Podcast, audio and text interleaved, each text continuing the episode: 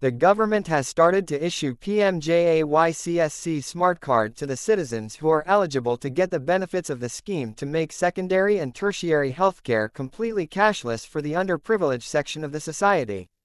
The cards are known as PMJAYCSC smart cards.